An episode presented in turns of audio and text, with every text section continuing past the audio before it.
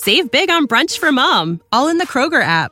Get 16 ounce packs of flavorful Angus 90% lean ground sirloin for $4.99 each with a digital coupon. Then buy two get two free on 12 packs of delicious Coca Cola, Pepsi, or 7UP, all with your card.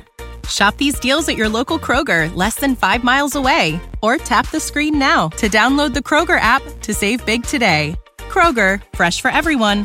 Prices and product availability subject to change. Restrictions apply. See site for details.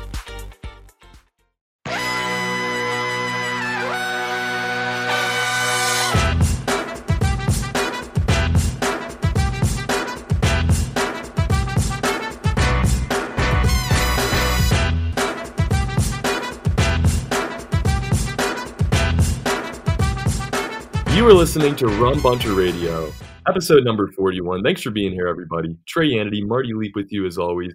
Tonight we are rejoined by a staff writer, a guy that we just love having on the podcast to talk some baseball, Noah Wright. Noah, thanks so much for being here, man. Back at school now, getting a lot of articles out. How have you been? Been good. Started finished up my uh the first year of my soph of my sophomore year at California University and starting my second semester here, second weekend you know, part of it, uh, got to get our degrees here before we can move on and, and, really get to do this thing for real. Let's talk about some of your work that's come out recently, and we're going to dive into some of these articles in depth here in a little bit. But, uh, you know, how's the writing process been going for you this off season? It's going good. I've actually had probably my, I think, my best month here at Rum Bunter in terms of views and stuff. Love to hear that. Uh, you know, big things going on right now, guys. We know it's the off season, but we're adding writers constantly, and we're, and we're just pumping out content, trying to keep you guys informed keep you guys updated on, on these headlines because it is the off season, but there's still a lot of news breaking. Um, you know, like we've seen just these last couple weeks with the, the trades and everything else. Not, um, you know, quite the headlines that we were used to in the, uh, the last 14 days, but some other headlines coming out this week. Uh, you know, a fun piece Marty got to write on this week. The non-roster invitees to spring training have been announced. Let's let's get into this first, gentlemen. Marty, you can get us started. Um, you know, which guys really get you the most excited? I think this this class of players pretty you know leads up to a, a fun looking spring training. Yeah, that's something I wrote about on the site earlier this week. If you want to go and check it out for a little bit more detail, um, it's setting up to be a really fun spring training. I mean, as I mentioned in there, you know, it's going to be nice this spring to have fans back in the stands, season starting on time, all of that sort of stuff. Just, you know, more and more as we get that, start to get that feel of return to normalcy in our country. But even on top of that, you know, looking at it strictly from the Pittsburgh Pirates point of view, you're going to see a lot of guys in spring training who are going to be key components when this next window of contention opens up. Um, Cody Bolton will be there, which is expected because Bolton's probably going to make his major league debut this year. Travis Swaggerty is another guy we could see this year who's an on roster invitee. And then even if you get down some of those 2022 and 2023 ETAs as non roster invitees, Nick Gonzalez, Liover Peguero, Ji-hwan Bae, uh, Cannon Smith-Njigba, uh, a lot of guys who have become very important parts of this minor league system. Some of the most highly touted prospects, not just in the Pirate system, but in the case of some of these guys, all of baseball. You know, Quinn Priester. I am so pumped to see what Quinn Priester can do because you know he's going to get at least one start in a Grapefruit League game before they reassign him to minor league camp. And I mean, we saw earlier this week where MLB Pipeline had scouts telling them they think Quinn Priester could emerge as the top pitching prospect in baseball this year. So it's going to be a lot of fun to see how he looks. And even the bullpen. Blake Weiman, who's a guy we've talked about a lot on the site, could potentially pitch his way into an opening day bullpen spot. Yerry De Los Santos, who's a guy I know Noah likes a lot, who we could see in the bullpen sooner rather than later. So it's just going to be a lot of fun. You know, I think it's going to be very similar to some of those spring trainings in like 2010 and 2011 when you would see, even 2009, go back a little further, you would see your Neil Walkers, your Pedro Alvarez's, your Jose Tabatas, Andrew McCutchen, these guys who went on to be key pieces of that 2013 through 2015 run. Gerrit Cole falls in that category as well.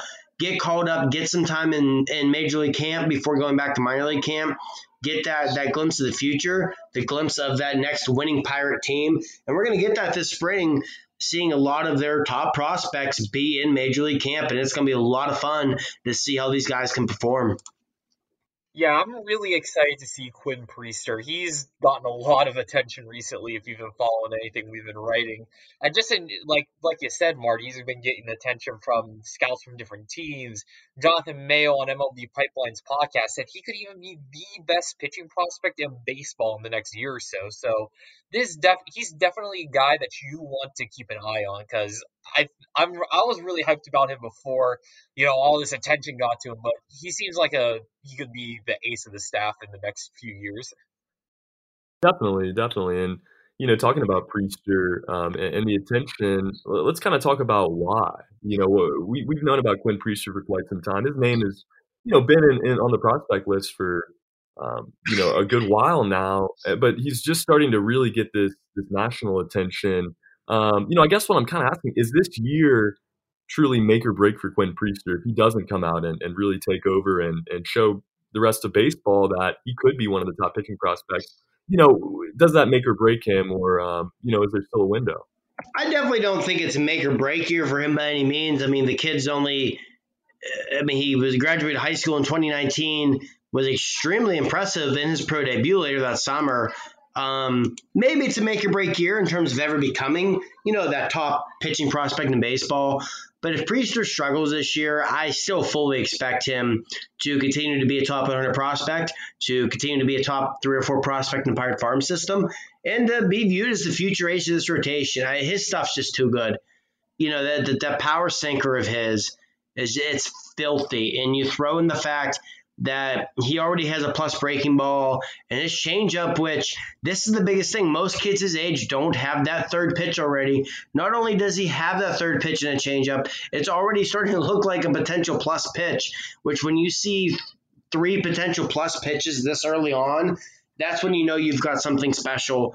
Um, I just, I, I don't know. I mean, we, I, as Pirate fans, it can be tough because we've seen this before Tyler Glasnow, Nick Kingham, Charlie Morton, whoever you want to go to, even Gerrit Cole to an extent, Jameson Taillon to an extent, even though JMO is different because a lot of injuries. Um, the the top flight can't miss pitching prospect who, for one reason or another, never reached that full potential in Pittsburgh. But I do think things are a lot different now with Ben Cherington, with Oscar Marin, with this new front office and the new coaching staff and the scouting department and everything. Excuse me.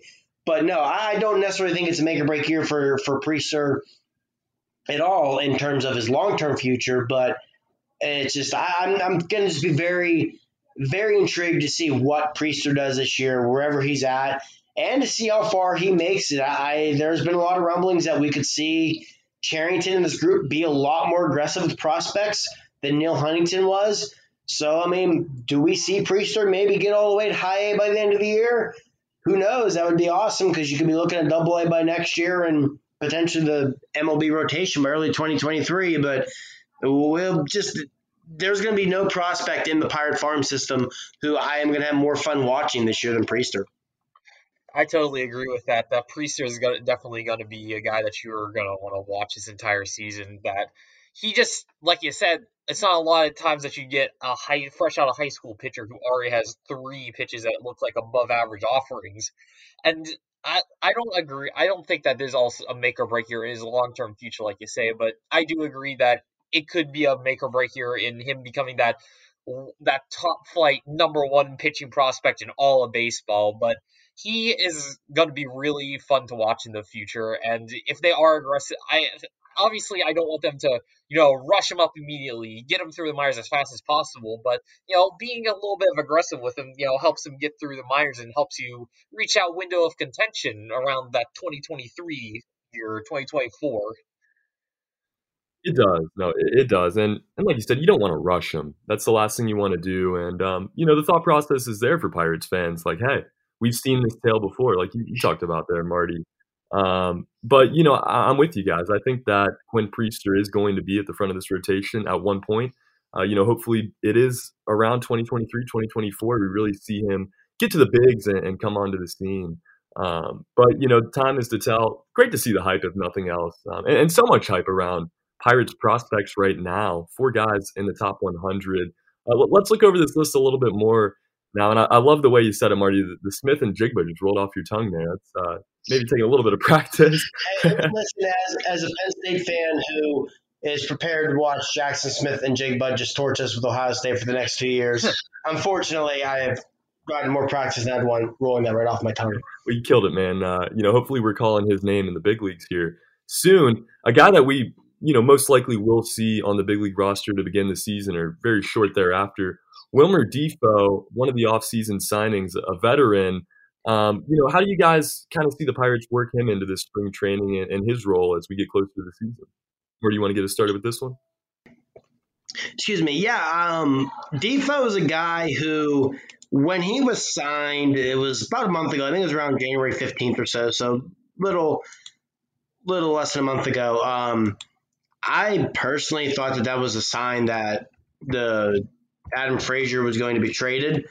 Um, I still think Frazier's going to be traded. I will be very surprised if Frazier is on this roster come opening day. And I think that was a big part of bringing in Difo. Um, assuming Frazier is traded, you know, you're probably looking at Newman. Well, probably I'd be very surprised if you're not looking at Kevin Newman as your starting second baseman. And then with shortstop, you know, you, you're could see Cole Tucker some days, could see Erik Gonzalez. Personally, I think we'd see more Cole Tucker just because the Pirates want to see ultimately what they have in him. So then you can have Gonzalez and Difo as your utility men off the bench even if Frazier's not traded, I still think Difo ends up on this opening day roster. I mean, he can play shortstop, he can play second base, he can play third base. He can play in the outfield, and he plays each of those positions well. He as a plus defender at each spot. He is a switch hitter, which is always valuable coming off the bench. You know, he's got a lot of experience. He's won a World Series with the Nationals and he remains under team control through 2022. So, you know, he's not just a one year guy. So I do think we're going to see Difo on the opening day roster, regardless what happens with Frazier. But, you know, if Frazier's traded, I think Difo could potentially play a, a, little bit bigger of a role on this roster than people are expecting, just because there will be more at bats to go around in the middle of the infield. And, you know, he'll move up in the pecking order in terms of pinch hitters and all that sort of thing. I think I think I agree with you with there, Marty, that he just kind of plays a utility role. But you know, he can also come in, pinch run, play all different positions around the field. It's, even with Frazier gone, because Frazier, you know, he's another guy that you can really put wherever in the infield and the outfield, and he'll do just fine. But I would really want to see Cole Tucker and Ke'Bryan Hayes on the left side of the infield because I just want to watch that really good defense and nothing get by the left side of the infield which is really which is really why I want to see Frazier get traded. But yeah, with the Difo, you can even if Frazier doesn't get traded, I, I do think he makes the major league roster as a utility man. Sees time all all around the infield, maybe some time in the corner outfield, and really kind of plays that role that Adam Frazier played a little bit in the very early part of his career. Yeah, I totally agree about the left side of the infield there, especially with a young pitching staff who, you know, absolutely. Yeah, like when Bolton gets here this summer, when you have guys like Weiman and Cederlind and Mears in the bullpen, and you know, even to somewhat of a lesser extent, you know, like a Carson Fulmer if he makes this roster, or you know, maybe Edgar Santana who hasn't pitched in the majors in however long, or you know, Mitch Keller in the rotation. Like confidence is going to be key for these young guys, and if you know you've got that defense behind you who's going to gobble everything up over there at third base and shortstop, make the outs you know, it, it makes life easier on you because you don't feel like you've got to make that perfect pitch every time. So I think also yeah. just a team with a young pitching staff having that, you know, a Gold Glove caliber third baseman and shortstop can go a long way. Yeah, I think the Pirates' defense is going to be better than what we saw the last couple years because now they've traded Bell. You know, we, we're going to see more of Jacob Stallings behind the plate, and he's one of the best defensive catchers in all of baseball. We get more Cole Tucker at shortstop. We're going to see Ke'Bryan Hayes more often at third base. Uh, Bryan Reynolds looked outstanding in the outfield last year, so there's a lot to look forward to with the defense. There certainly is, and you know, you just talk about the swagger you're putting on the left side of that infield there with Cole Tucker and Ke'Bryan Hayes, if that's the case. Uh, but like you said, Marty, confidence is key for these young players, and that's what I love so much about this front office. I mean, you know, we've we've talked about it in circles on this podcast, but just the opportunity that they're going to give these players this season. You know, we're going to see it, and for for fans that you know just care about wins and losses, they're not going to be watching this season very closely. But um, you know, for a lot of fans, this is going to be a, a, really cool opportunity to get to see you know guys like Mears and, and you know Tucker and, and, so many prospects, Quinn Priester, Cody Bolton, perhaps um, get up and, and pitch this season. So there's still a lot to look at, even if the win loss total isn't going to be there. uh, because it's not looking good. And, and NL Central this year, that's making out to be probably the worst division in baseball. Uh, you know, the Pirates are still probably going to finish there at the bottom in fifth place. Let's talk about that NL Central a little bit more. Nick Caparoso, our third host, couldn't be here with us tonight. We're missing him. We'll be back uh, on our next episode, but he compared uh, this this 2021 NL Central to the 2020 um, NFC East, which I think is a beautiful comparison. It, it's going to be a lot of teams that are struggling. One of them is going to have to make the playoffs. The one team that has now begun to um, separate themselves, at least with the offseason moves they've made, the St. Louis Cardinals. And I know Marty, uh, that just makes your skin crawl to hear that they are going to be, you know, projected to finish at the top of the standings. But that's the reality in most seasons. The St. Louis Cardinals uh, add Nolan Arenado via trade this past week. Um, let's talk about this division. What you guys are excited for, even in a year where the Pirates, um, you know, aren't going to look to be competitive. No, why don't you lead us off here? I saw with MLB saying that it could actually be one of the most competitive divisions simply because of how close it might be. Simply because speaking, simply because there's no outlier that in this division. You know, even with the Cubs trading Yu Darvish and even thinking about trading Willson Contreras and the Reds, you know, not really doing much this offseason. And, you know, the Brewers kind of not really doing all that much. They recently signed Kolten Wong, which really helps their defense, adds a couple of wins. But overall, there's not this one outlier that's saying, oh, yeah, they're definitely going to win the Central this year. So I thought that was interesting because I do agree that it could be one of the most competitive simply because there's no clear winner. But so, I'm really interested to see. I was really interested with the Cardinals trading for uh, Arenado because it was for a while it seemed like it was in limbo because for a while they said that they were nearing a deal and it kind of was back and forth all off season with them and Arenado. Yeah, I mean, I, I don't know. It's just the Cardinals are the Cardinals. Like Trey said, they make my skin crawl. Anyone who knows me knows there are three sports teams I cannot talk about and remain rational, and it's the St. Louis Cardinals, anything that comes out of that school in Columbus, and the Green Bay Packers. And it just it's the Cardinals. And what ticks me off is they get Arenado. They don't move many of their top prospects Arenado is 30 something years old, owned a, owed a zillion dollars over the next few years. If this was any team in baseball, you would look at this trade. You know what? They're taking a real risk because this guy could be. He's coming off a bad season. He's 30, downside of his career, owed a ton of money, and but is going to go there and solidify himself as the greatest in history of baseball, probably because it's the Cardinals, and that's what they do. But in all seriousness, the, the NL Central this year is probably going to be absolutely horrific um, which is going to make things interesting because I think the Pirates could lose 100 games and like legitimately be in a division race in like August because this division is going to be so bad. Yeah, but I mean, oh yeah. I really wish this was the the division we were in like six or seven years ago when we were winning like 95 well, yeah. games. 2015 again, the Cardinals, 98 wins, and we don't win the division. I would never forgive them for that. Best team in baseball, and they didn't win the division. And it just, God, it gets me heated. But I, just, I, yeah, I think the division is going to be horrible, and it's going to be a lot of fun to just watch the it's going to be horrible, but it's going to be so close that it's going to be fun to watch. Yeah, and what's not going to be fun though is when the Cardinals go 79 83 and then win the World Series. Because the last time a division of baseball was this bad, the Cardinals won 82 and 80, and what happened? They won the National League pennant somehow because they're the St. Louis Cardinals. Black, they have some black devil magic. The, yeah, horseshoes, clovers, something. It, it's it's getting ridiculous at, at, this point with the St. Louis Cardinals. I don't know. You know, maybe they have some dirt on somebody, everybody around the league to keep this going every single year. Uh, but they are looking to be uh, at the top of the division.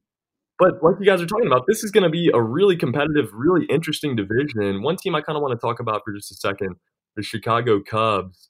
Um, you know, they, they're, they're, salary dumping left and right. They send certain players, free up a lot of money, make some interesting signings. I, I don't think this team is going to be competitive at all, but they could still find a way to win this division. What do you guys see happening there in Chicago this season? I think in Chicago, you know, they like you said they've said they've already salary dumped Yu Darvish, but you know they still have a lot of their core pieces. Even if they keep, even if they trade Kris Bryant, which has been tossed around a lot the last few off seasons, you know Anthony Rizzo, Jason Heyward's coming off a good season. If they keep Willson Contreras, Javier Baez might be coming off of a you know so so not very good. I should say so so just a not very good season hitting wise, but you know he did decent the 2018 2019 and is probably one of the best defensive shortstops in all of baseball. You know it's not simple like like with the rest of this division, the Cubs might be on paper a 500 team, but a 500 team in this division is going to be a really competitive team. Yeah, I mean, with the Cubs, I really like their lineup. I still think they have the best lineup in, in the in the National League Central. Even with Arenado now being with the Cardinals, the problem with the Chicago Cubs is, in all honesty, line their their starting rotation up against the Pirates and uh, tell me where outside of Kyle Hendricks the Cubs rotation is better. Their rotation is horrible.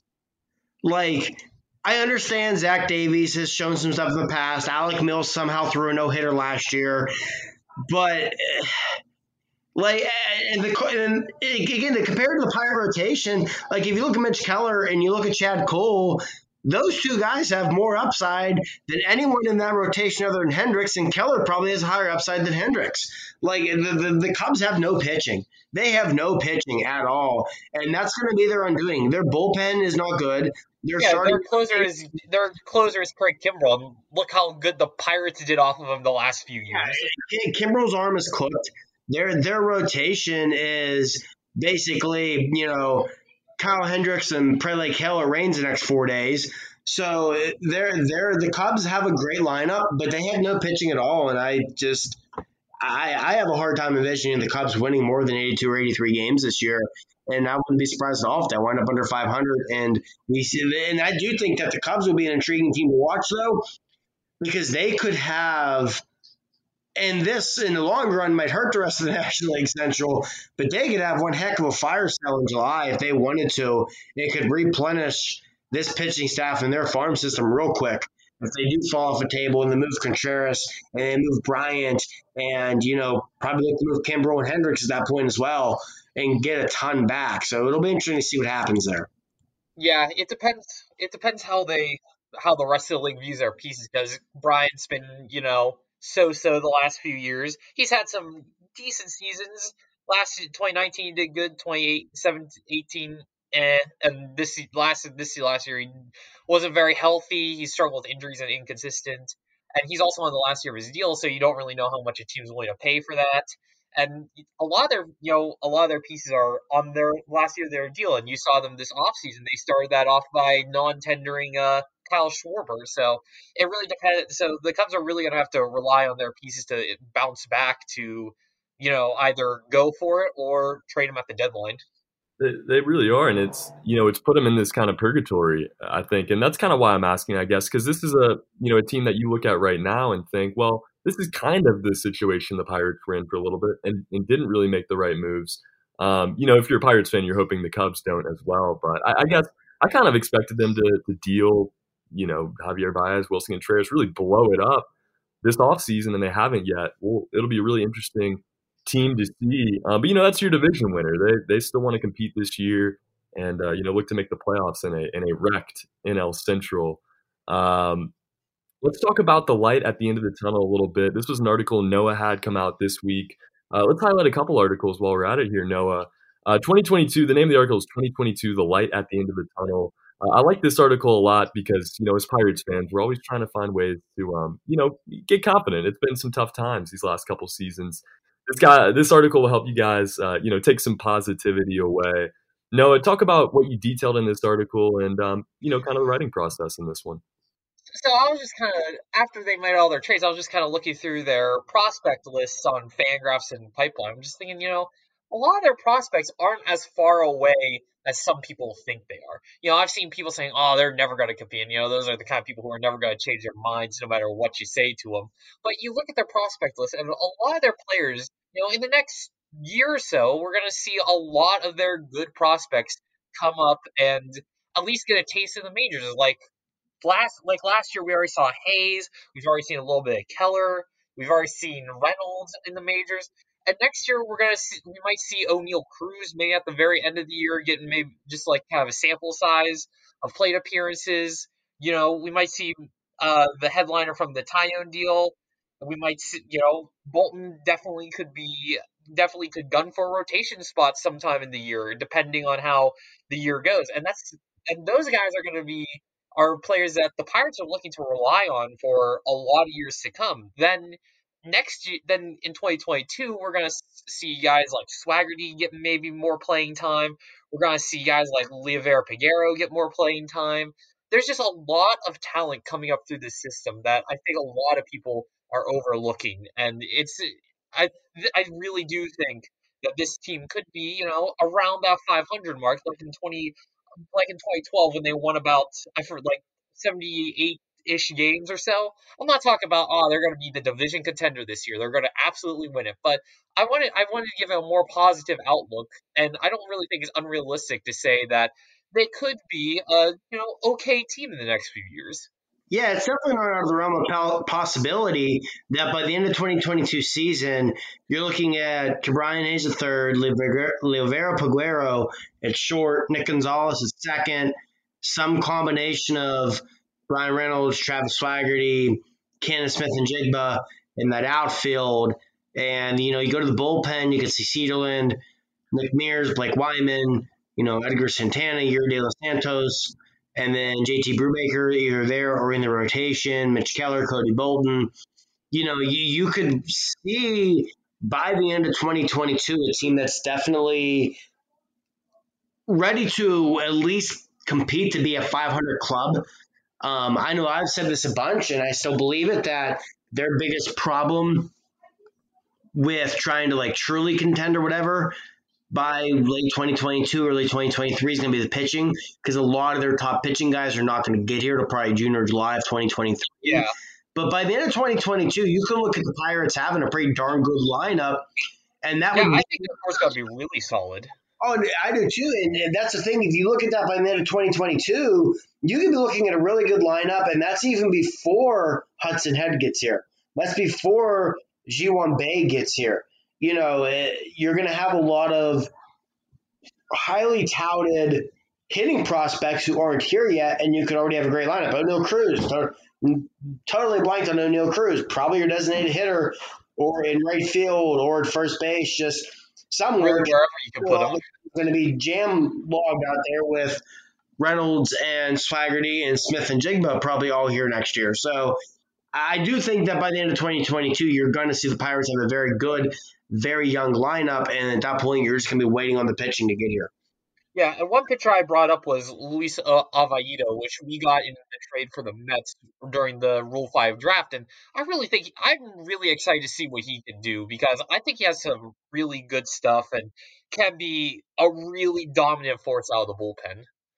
Definitely. You know, a lot of these kids that are coming in, um, you know, just so much depth as we've seen Ben Cherington add to the process, to the minor league system, and, and just to the organization.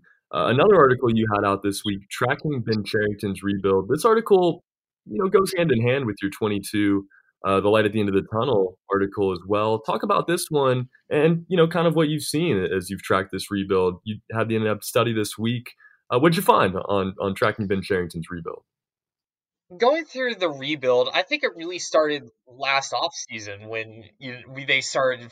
They you know they fired Clint Hurdle. They let go of Ray Searage. They completely they they just did so much into the front office and the coaching staff that I really think that's such a big part.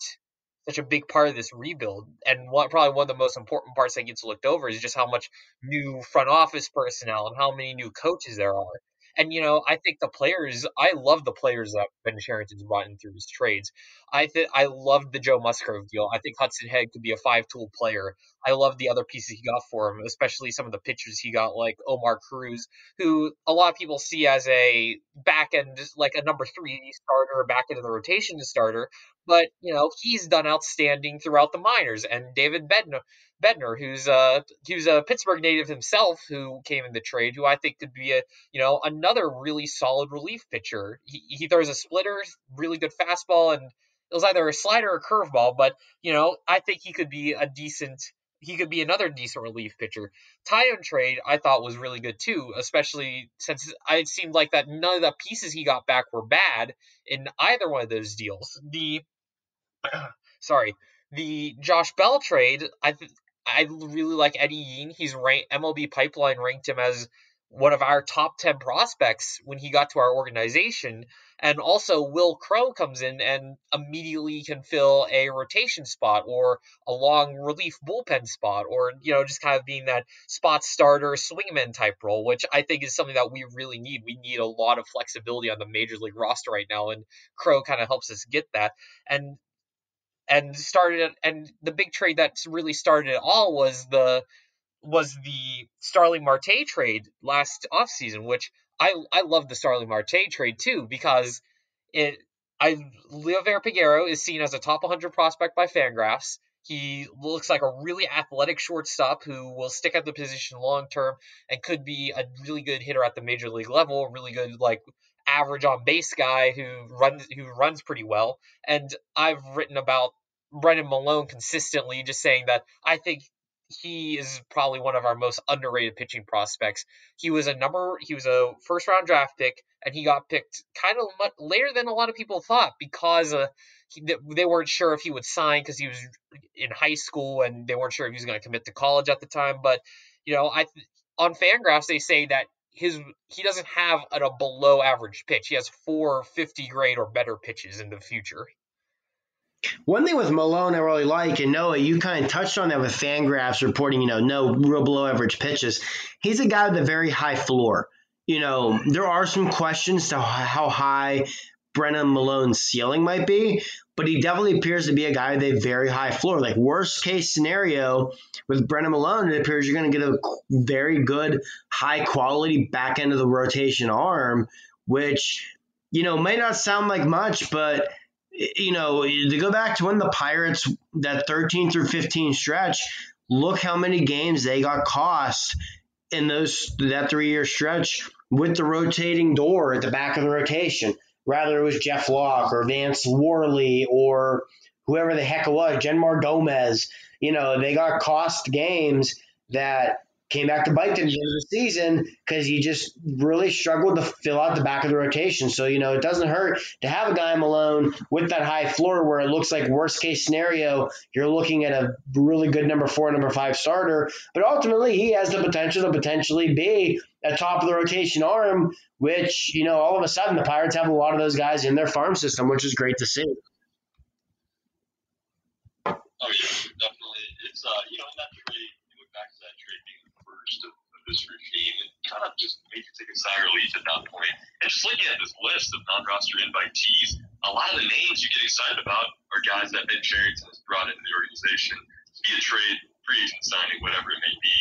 Um, but you know, I'm with you, Noah. I think the uh, the rebuild is has been on track, if not ahead of schedule, and it's going to be fun to see how these guys pan out. Like I said, this is the season where we really start to get to see some of you know these players move up in the organization, move up in the minor leagues, and some of these players get to the big leagues and really get their first crack at it.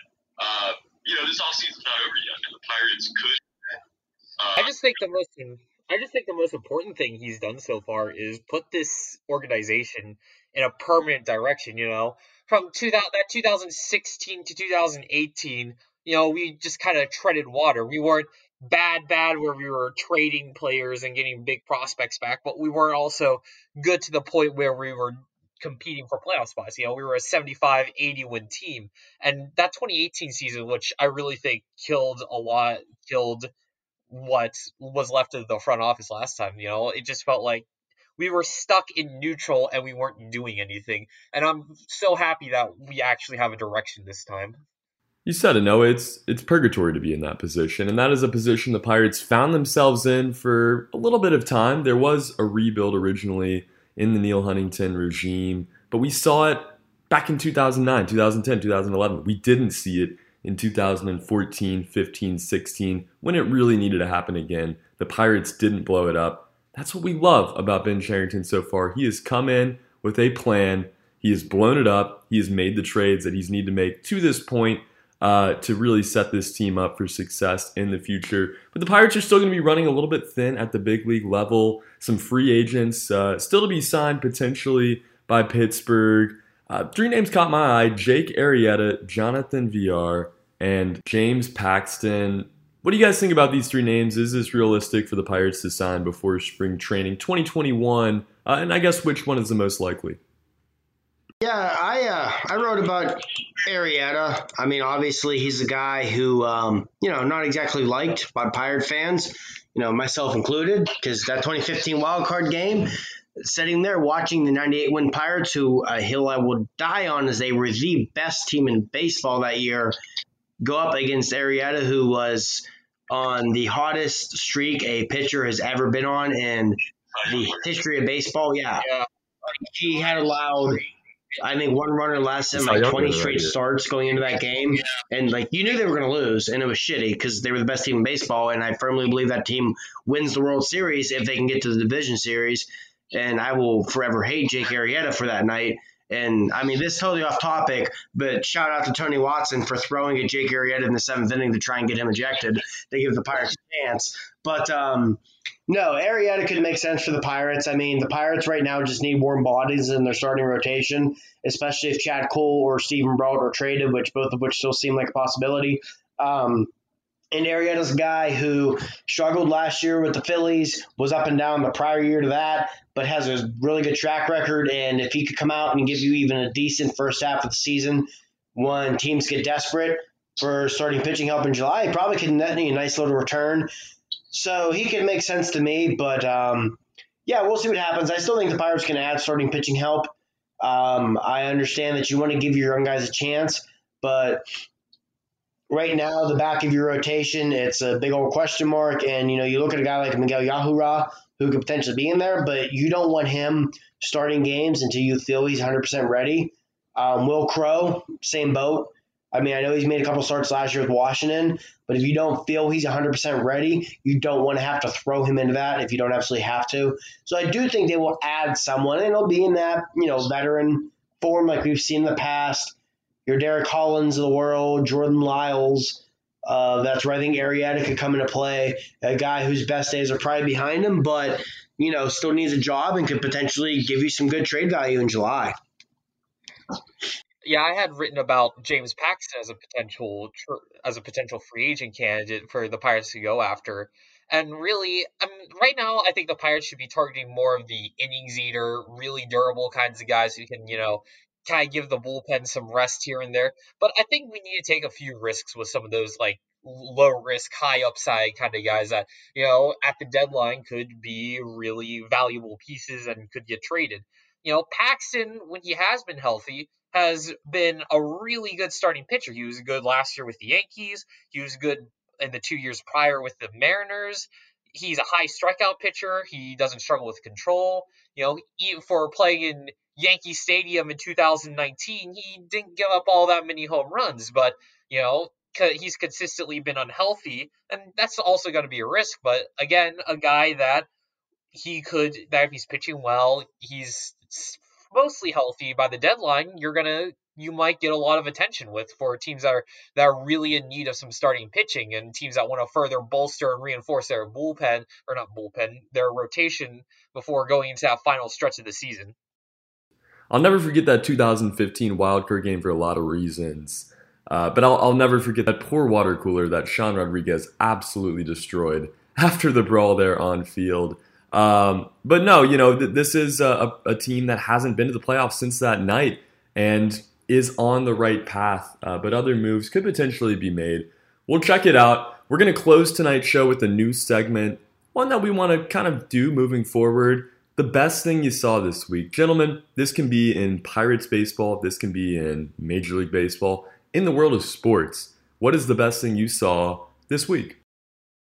So I think the best thing I personally saw was uh, MLB the Show, the video game for PlayStation 4, they and PlayStation 5. They put they're putting Jackie Robinson on the cover for their deluxe edition, and I thought that was just really cool for them to put that put you know such a historic player on the cover of their new game. Um, the best thing I saw this week, I will stick with the with the uh, video game theme, but to move away from the show a little bit, although as a die, diehard Xbox guy, I can't even begin to express to you how excited I am that the show will be available on Xbox starting this year. But um, the best thing I saw this week is my all-time favorite video game, always has been, always will be, is NCAA football. And by God, baby, we're back in business. When that news broke the other day, I I literally jumped up out of my chair at work and screamed and had people in the office looking at me like I was insane. But I I, I am so excited that NCAA football is back in business and my wife might not be as excited due to the amount of time I will be spending playing it when it comes out, but that was the best thing I saw this week.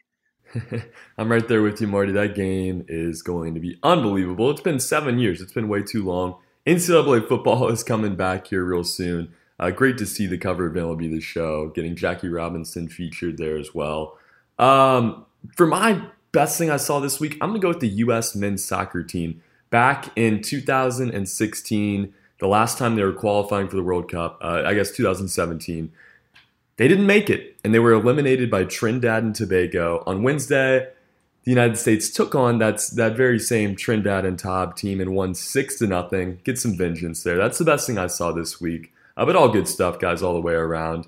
Noah, let's let's talk about any more work you have coming up uh, this week. Anything you're excited writing about?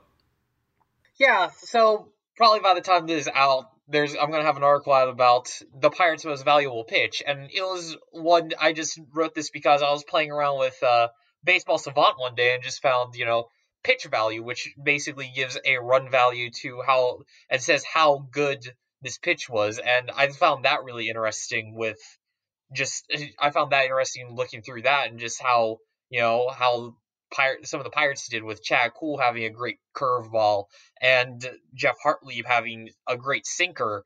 And I think those guys have the potential to be decent pieces next year and have maybe have a breakout season if they're still with the Pirates. You know, Kuhl's name has been thrown around a decent amount in trade rumors, but definitely two names to keep an eye on. And one article I've kind of been working on is, right now has been a few prospects who have gotten kind of swept under the rug.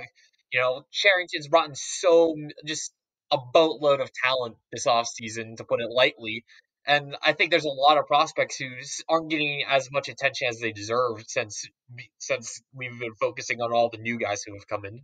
Great stuff, Noah. Guys, please go check it out. The rest of Noah's work, the rest of our awesome staff's uh, writing. We have so much out right now. Off season is beginning to come to a close as we're only less than a month away from spring training 2021. That's all the time that we have for this episode of Bunter Radio. Until next time, my name is Trey Yanity. For Marty Leap and Noah Wright, thank you guys for listening. As always, you can find us on omni.com slash rumbunter, fansided.com, at our social media at rumbunter, and on our Rumbunter app as well. Have a great week, everybody. Let's go, Bucs.